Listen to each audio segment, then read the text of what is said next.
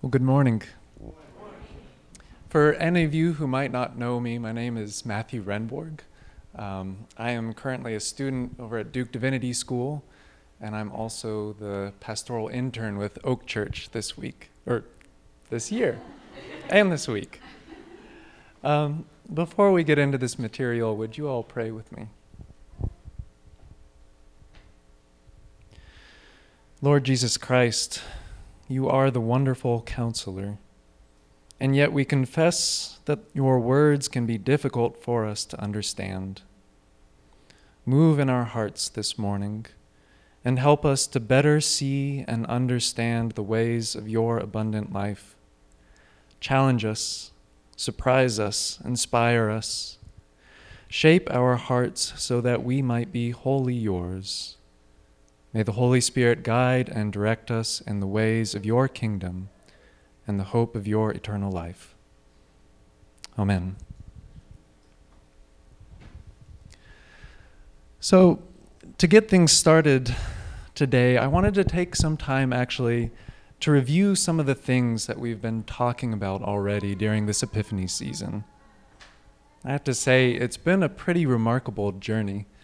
Um, it's uh, so for for a lot of you who have been here, this will just be a reminder. But you've just if you've just been joining us today or in the last couple of weeks, hopefully this will help you get an overall lay of the land. We started off Epiphany with this wonderful collaborative service uh, for the Feast of the Three Kings with Kanu, who is a congregation with whom we share this space. It was a really wonderful and clear reminder of all the ways that Christ calls us to celebrate and worship with people from all nations, to worship together, and, and to come into a life of giving and receiving gifts. After that, our very own Sarah Neff preached on Jesus' baptism in Luke 3. She helped us to think about the really great mystery and miracle of Jesus' identity as Emmanuel, God with us, God in the flesh, Jesus as God who stands among and alongside us, joins us in community, but also draws us into a life that surpasses even our wildest expectations. Then Charlene Brown joined us and preached a really remarkable sermon on Isaiah 30. She talked about all the ways that we are so prone to revert back to Egypt to the old familiar stories that we tell ourselves about who we are and what is possible in this world. And she also helped us to hear God's eager call that draws us out of these old st- stories and into the mystery and the new hope of the life of faith. And after that, Pastor Chris preached on Luke 4. And in this passage, Jesus commences his ministry by reading a passage from Isaiah as a way of proclaiming good news for the poor and to declare the year of the Lord's favor, or the year of Jubilee. And Chris helped us think about what it means to live in that year of Jubilee, the Sabbath of Sabbaths, this time of freedom and liberation, abundance, thanksgiving, and worship. The following week, John Chandler joined us to continue on with Luke 4, and he told us about how this year of Jubilee and the idea of shalom that comes with us really can only happen if everybody is included in it. And so we have to move beyond the desire to keep this promise for ourselves and instead work to draw all people into God's eternal and abundant life. And then finally, last week, Chris preached on Isaiah 6. And there we heard about Isaiah's remarkable call story of, of God filling and overshadowing the temple and the seraphim, these flaming snake angels who are flying down with, with glowing embers to purify the prophet. And then Isaiah accepts this hard call to proclaim the word of truth to a people who were not going to listen to him. And so we thought about what it means to stand on holy ground in the presence of God and what it is that this demands of our lives. And so that brings us up to today. Luke 6. And honestly, I was pretty thrilled when I got to see that this was the passage that I was going to be able to preach on. Jesus' words here are so rich no matter when we hear them, but I think even more so now, in this time and place, when all these conversations have been in the air around us. And so, my goal for this sermon really isn't going to be to turn over a whole lot of new ground. Instead, I want to try to explore the ways that all of those ideas, all of those conversations, tie together in this really rich tapestry that all brings us in to a center around Christ. And my hope is, is that as we continue to grow in our ability to see that world, that the words that we hear in Luke 6 will be less and less surprising to us. And that instead of thinking that Jesus must be trying to describe some upside down funhouse world, that we'll actually begin to see that Jesus is simply describing the only reality that there is. So here we go. As you can see on the screen, I want to start this back in Isaiah 30. And if you remember there in verses 1 through 5, we heard these words Doom to you, rebellious children, says the Lord, who make a plan which is not mine who weave a plot, but not in my spirit, piling up sin on sin, setting out to go down to Egypt without consulting me, taking refuge in Pharaoh's refuge and hiding in Egypt's shadow. Pharaoh's refuge will become your shame, hiding in Egypt's shadow your disgrace. Though their officials are in Zoan and their messengers reach Hanes, all will become shamed because of a people who can't assist them. They are no help, they are no profit, rather, shame and disgrace. We can go to the next slide. So, when Charlene was with us, she helped us to think about, again, what it means for us to seek refuge in Pharaoh and in Egypt. She described the ways that we so easily and often fail to trust in God. And instead of faith, we turn to these old and familiar narratives about who we are and what's possible in this world. And even though we know that these stories limit us, we keep returning to them because they feel secure. And because of this, we so often fail to truly explore the life that God intends for us to live. And so, keeping that in idea still in our minds, I also want us to remember that Egypt is Egypt. Can you go to the next slide? Egypt as an economy, as a nation state, Egypt as an empire.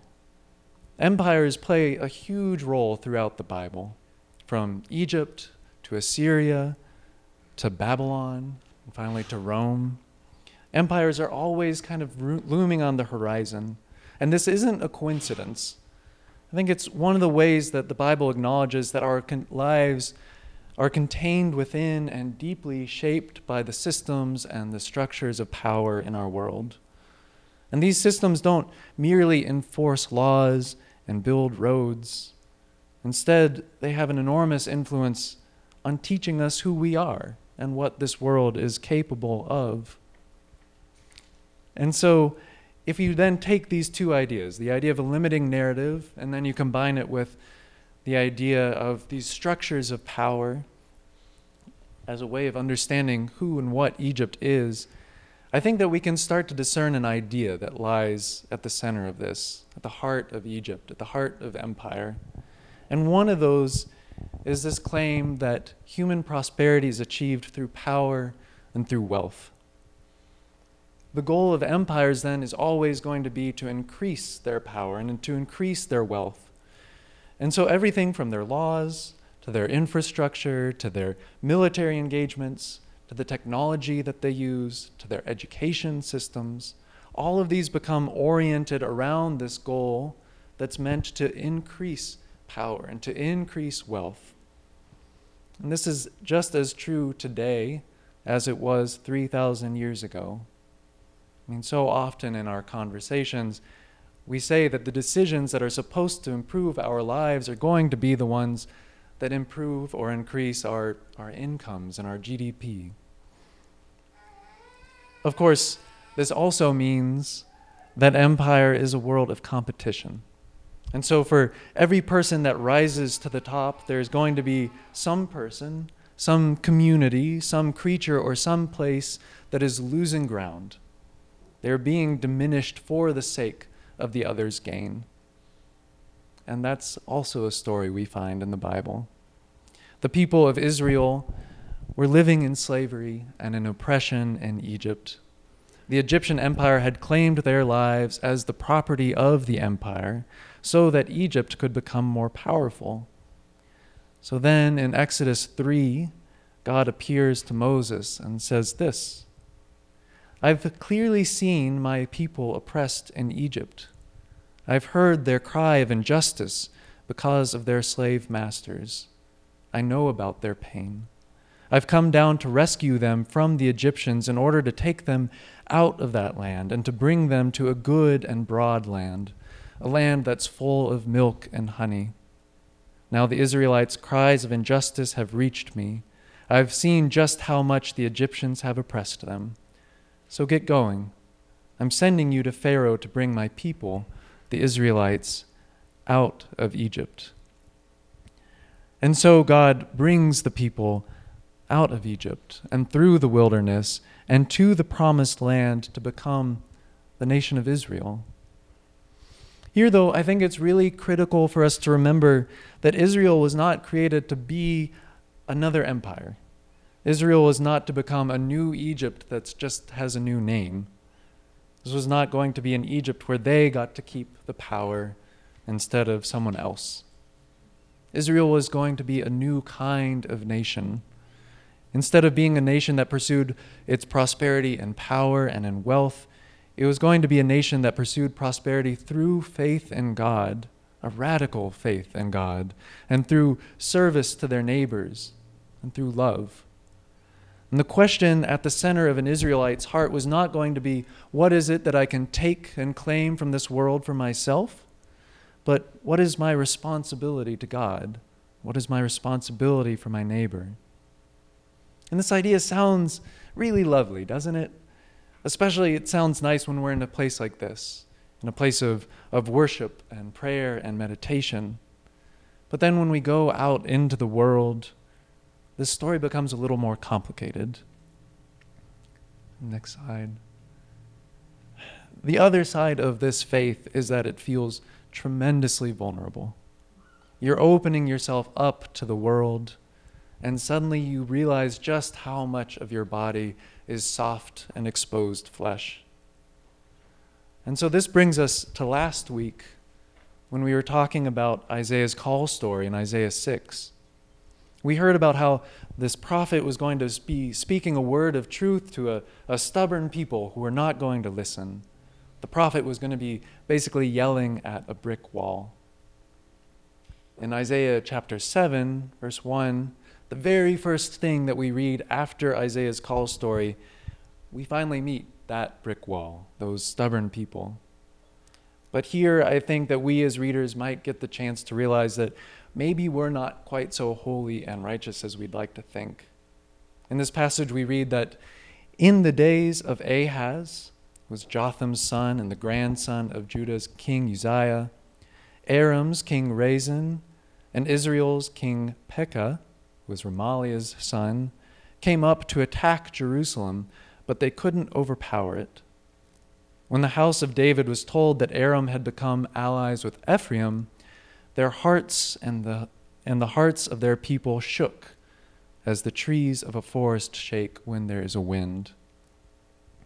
So here's this scene, right? The kingdoms of Judah and Israel have been separated from one another.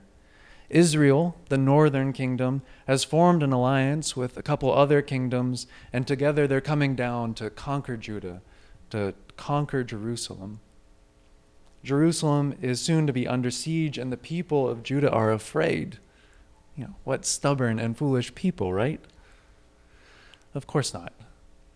Maybe in our best moments, we know that we don't need a wall to keep out immigrants but what would we do if the people on the other side of that border were literally an invading army? What would we say to them then? Let go and let God? As ridiculous as this might sound to us, that, in a sense, is the message of truth that the prophet Isaiah has for the people. As the story continues here in verse 3, we read Then the Lord said to Isaiah, Go out to meet Ahaz and say to him, Take heed, be quiet, do not fear, and do not let your heart be faint because of these two smoldering stumps of firebrands, these two invading kings. Therefore, thus says the Lord God, it shall not stand, and it shall not come to pass. I wish I could tell you that King Ahaz trusted in Isaiah's words. Well, you're all smart people here. We've just read Isaiah 30. Where do you think Judah turns ultimately for help? They go right back to Egypt. They form an alliance with Egypt, their, fav- their former slave masters, in a, this desperate attempt to preserve their own security. And to our modern ears, if we're really being honest, I think this sounds pretty reasonable. Sure, we, we love God and we have faith, but we also live in this real hard world. And sometimes we need a strong hand to help out our faith a little bit, right? The thing is, that's not what the Bible says. In Israel, the idea of a monotheistic faith was a lot more complicated than only praying to one God and only calling God by one name You can go to the next slide. The, the God of Israel is a God whose presence and whose life is understood to permeate all of creation. And so to worship that God means to, to bring one's entire life into praise and trust and service. And the, the faith of Israel is perhaps best captured in this passage from Deuteronomy 6. It says, Israel, listen. Our God is the Lord, only the Lord. Love the Lord your God with all of your heart, with all of your being, and all of your strength. These words that I'm commanding you today must always be on your mind. Recite them to your children. Talk about them when you are sitting around your house and when you are out and about, when you are lying down and when you are getting up. Tie them on your hand as a sign. They should be on your forehead as a symbol. Write them on your house's doorframes and on your city's gates. When the kingdoms of Israel and Judah began to rely on and place their trust in these other sources of life and security, these, these Egypts, these, uh, the, the, the wealth and the power that so often tantalizes us, the unity of this life that they're speaking of began to fall apart. And so too did the nation. But God was not going to give up on God's chosen people. In Isaiah 29, just before the, the passage we read earlier, we hear this. The Lord says, Since the people turn towards me with their mouths and honor me with their lips, while their heart is distant from me, and their fear of me is just a human command that has been memorized, I will go on doing amazing things to these people, shocking and startling things. The wisdom of their wise will perish, and the discernment of their discerning will be hidden. So, if we take all of this and go back to Isaiah and King Ahaz and these invading armies, we get to see one of these shocking and startling things.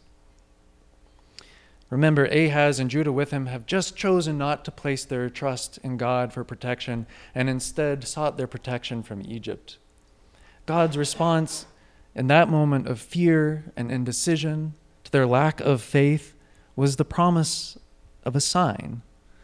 And in Isaiah 7:13 we read, Then Isaiah said, Listen, house of David. Isn't it enough for you to be tiresome people that you are also tiresome before my God? Therefore, the Lord will give you a sign. The young woman is pregnant and is about to give birth to a son, and she will name him Emmanuel. And so, some 700 plus years later, when the author of Matthew was trying to help us understand who Jesus was, who Jesus is, he came right back to this passage. And in Matthew 1, verses 21 through 23, we read, She will give birth to a son, and you will call him Jesus, because he will save his people from their sins. Now, all of this took place so that what the Lord had spoken through the prophet would be fulfilled. Look, a virgin will become pregnant and give birth to a son, and they will call him Emmanuel. And Emmanuel means God with us. And so here we are, right back in Epiphany. Only now, as we learn all of these things and, and we read that Jesus came to save us from our sins, I think that we might be able to understand that this is a lot more than just receiving a free pass on Judgment Day. Instead, Christ's salvation is one that is to, to heal this division in our hearts. In Christ, we're no longer going to be left to jump back and forth between placing our trust in God and placing our trust in our own wealth and in our own power. In Christ, we are invited to enter fully once more into God's eternal life, both now and in, in the time to come. Now, before I go on, I do think that it's critical to say here that our salvation, that God's judgment of us, that God's love for us does not require us to live this out perfectly. As Paul writes in Ephesians 2 8 through 9, you are saved by God's grace because of your faith. This salvation is God's gift it's not something you possessed, it's not something that you can be proud of. We can never forget those words. As true as this is, however, I think that it's also really essential for us to understand where we stand in the story of salvation. The Bible, in short, was not written to tell the story about how you and I get to go to heaven. Instead, the story of salvation that we find spanning the entire Bible is the story of heaven returning to earth. It's the story of God working to reestablish God's kingdom in a fallen creation so that it might be redeemed, so that God's love can be all in all. As Paul continues in Ephesians, he, he alludes to this. And in Ephesians 2, verse 10, he says, Instead, we are God's accomplishment, created in Christ Jesus to do good things. God planned for these good things to be the way that we live our lives. And then elsewhere in Romans 8, Paul gives us a glimpse of, of the cosmic scale and the importance of this new and good life that we're being invited into. He writes, The whole creation waits with breathless anticipation for the revelation of God's sons and daughters. Creation was subject to frustration, not by its own choice. It was the choice of the one who subjected it. But in hope that the creation itself will be set free from slavery to decay and brought into the glorious freedom of God's children. And so, with this message in mind, I think that we can then return to Luke 4 and hear Jesus' words once more as he read from the prophet Isaiah. And his words, The Spirit of the Lord is upon me, because the Lord has anointed me. He has sent me to preach good news to the poor, to proclaim release to the prisoners and recovery of sight to the blind, to liberate the oppressed, and to proclaim the year of the Lord's favor. And he scroll, rolled up the scroll, gave it back to the synagogue assistant, and sat down. Every eye in the synagogue was fixed on him. He began to explain to them, saying, Today this scripture has been fulfilled as you heard it. And so this is all really exciting. But what does it mean? What does this look like in our lives from day to day? Well, after this chapter concludes, after Jesus' old neighbors try to throw him off of a cliff, Luke tells us that Jesus went out and he continued to go around and to teach in synagogues. And he began to collect disciples and he healed people, and a lot of people started to follow him. And finally, here in Luke 6, In the passage that we read this morning, Jesus makes a stop for what's really his big first public speech. The people already know about his power and his religious wisdom, and now he's here to give us all a glimpse, a vision of God's kingdom. I think it's pretty safe to say that this probably wasn't what most people were expecting to hear. These words Happy are you who are poor. Happy are you who are hungry now. Happy are you who weep now. Happy are you when people hate you. And then, but how terrible are for how terrible for you who are rich. How terrible for you who have plenty now. How terrible for you who laugh now. How terrible for you when all speak well of you. How can we ever hope to understand words like these? If I was going to try to characterize this passage as anything, I might call it the exodus of the heart. You see, I think that there's a reason why it can be so hard for us to hear the truth in Jesus' words. When we spend enough time living in and around the world of Egypt, we really begin to see creation through Pharaoh's eyes, if you will we begin to think that the, the, the essence of this world really is about this contest for power and wealth.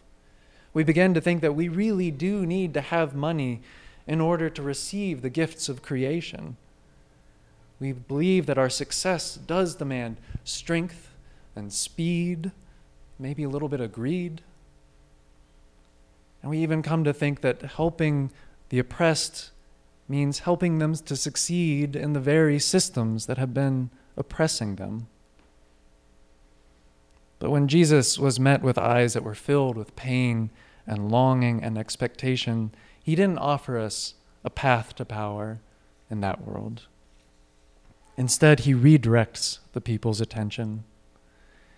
He, he drew back the curtain to reveal that all of these systems, all of these structures in our lives are really just this, this narrow facade that blinds us to the reality of creation, to the reality of the life that is forever moving in and around us. In Matthew 6, 26 through 30, he, he does this by saying, Look at the birds of the air. They neither sow nor reap nor gather into barns, and yet your heavenly Father feeds them. Are you not of more value than they? And can any of you, by worrying, add a single hour to your span of life? And why do you worry about clothing? Consider the lilies of the field, how they grow. They neither toil nor spin, yet I tell you, even Solomon in all his glory was not clothed like one of these. But if God so clothes the grass of the field, which is alive today and tomorrow is thrown into the oven, will he not much more clothe you? you of little faith. What I think Jesus is doing in moments like this is inviting us into a new vision of life. Jesus is discarding this old vision of Egypt, this kind of top image that I tried to show here, of competition and wealth, where each person, where each community is trying to fight to control the blessings of life for themselves, to bring it to them. In its place, Jesus is pointing us to this world of mutual dependence and charity. It's a world in which the fullness of our being, when we give it into the world, becomes the source that supports and sustains the lives of others. And then they, in the fullness of their being, as it goes out into the world, becomes the source of our own sustenance and life. That's the world that Christ is inviting us into through salvation. This is a world of gift. In Matthew 6, as Jesus continued this lesson about the birds and the flower, he said, Therefore, don't worry and say, What are we going to eat? What are we going to drink? Or what are we going to wear? Gentiles long for all these things. Your heavenly Father knows that you need them. Instead, Desire first and foremost God's kingdom and God's righteousness, and all of these things will be given to you as well. But notice what he doesn't say here is seek first God's kingdom, and all the money and power that you need will be given to you as well. Instead, God's kingdom is completely removing the middleman. God's kingdom is removing our power and our money and our governments and our markets from the picture of life. And instead, it's calling us into direct and personal relationships with one another and with creation. And in these relationships, the thing that is sustaining us is God's love, God's life as it is moving and living in creation. One of the best descriptions that I've heard about this way of living comes from Thomas Merton in his book, New Seeds of Contemplation. This book is actually about prayer rather than economics or wealth. But in God's creation, as the Bible is helping us to understand this, this line between prayer and our daily lives ought to be really, really blurry. And so here, Thomas Merton writes The situation of the soul in contemplation is something like the situation of Adam and Eve in paradise. Everything is yours, but on one infinitely important condition that all is given. There is nothing that you can claim, nothing that you can demand, nothing that you can take. And as soon as you try to take something as if it were your own, you lose your Eden.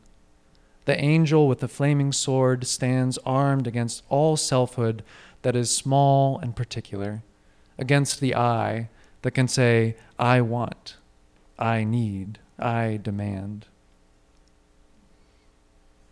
When our vision is restored by Christ, I think we slowly start to see wealth, power for what they really are. Rather than being the keys to our prosperity, they are merely obstacles to the life of gift and givenness that marks God's creation. Any of the parts of our lives that we are holding back for ourselves cannot be redeemed by God. Any part of our lives that we hold back for ourselves cannot be used by God to bring forth abundant life and God's creation. And when we understand the world in this way, the endless competition of wealth and power can be seen in all of its absurdity. Instead, we start to see the wisdom that's spoken of in Isaiah 30, verse 20 through 22. You remember this part? It says, Your teacher will not hide himself anymore, but your eyes will see your teacher. And when you turn to the right, or when you turn to the left, your ears shall hear a word behind you saying, This is the way, walk in it. Then you will defile your silver covered idols and your gold plated images you will scatter them like filthy rags, and you will say to them, Away with you. And that is the day that we will enter what I try to call today a gospel economy. And our King will be none other than Christ. And as, as strange as some of these ideas might sound to our ears, to our minds, I would suggest that we attest to its truth every week at this table. At the table of Eucharist, at the table of communion, Christ is here giving us his body and shedding his blood for us. We, in turn, approach the table empty handed, humbly offering ourselves to Christ. And right at that point, where Christ's sacrifice meets our humble self emptying, what we find is not death, it's not emptiness. What we find instead is the bread of life and the cup of salvation. This is an eternal truth, of course, but creation is not fully separate from eternity. Creation exists through and is an expression of God's eternal truth. And so, this feast of communion then carries us out into the world, into the feast of creation. It invites us to go out and meet one another, and to meet creatures, to meet all of creation in this posture of humility and service and charity and love. And when we do that, again, we don't find our death and our poverty, but instead we encounter the life and abundance and the shalom for all people. And we will find ourselves in the year of Jubilee. But we're not there yet. And I think that when we come to realize just how deeply our lives are embedded within these structures and these processes of, of wealth and power, it can be really overwhelming. It can seem like an impossible hope to ever escape this. How is it that we could ever get from here to there? But even here, I think that Jesus offers us words of hope. When Jesus speaks about the kingdom of God coming to earth, he doesn't suggest that it must come to us fully formed, all at once. Instead, the vision that he gives us is that of an inbreaking kingdom of God. In Matthew 13, we read, He put before them another parable. The kingdom of heaven is like a mustard seed that someone took and sowed in his field. It is the smallest of all the seeds, but when it has grown, it is the greatest of shrubs, and it becomes a tree, so that the birds of the air come and make nests in its branches. He told them another parable.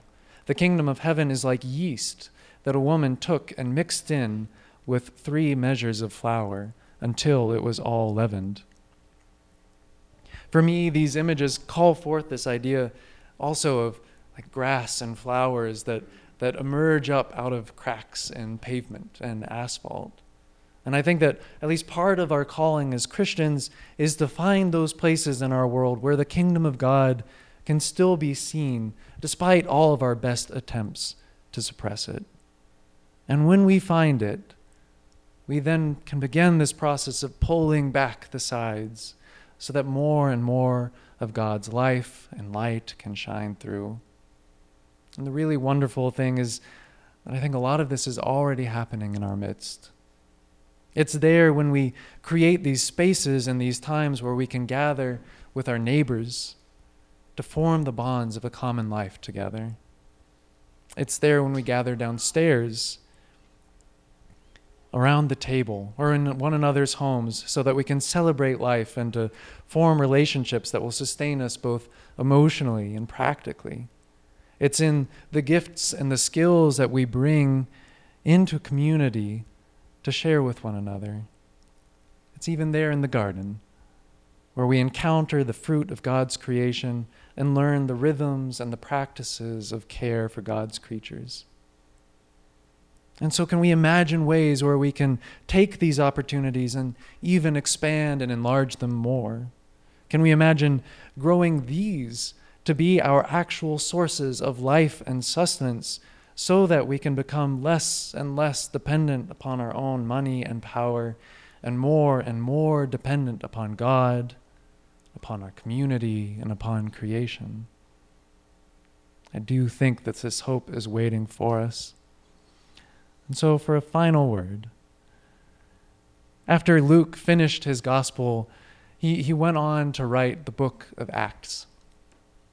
And early on in Acts, he gives us a couple of glimpses of the life of the early church that's living into this vision of life, living into this truth of Jesus' words from Luke 6.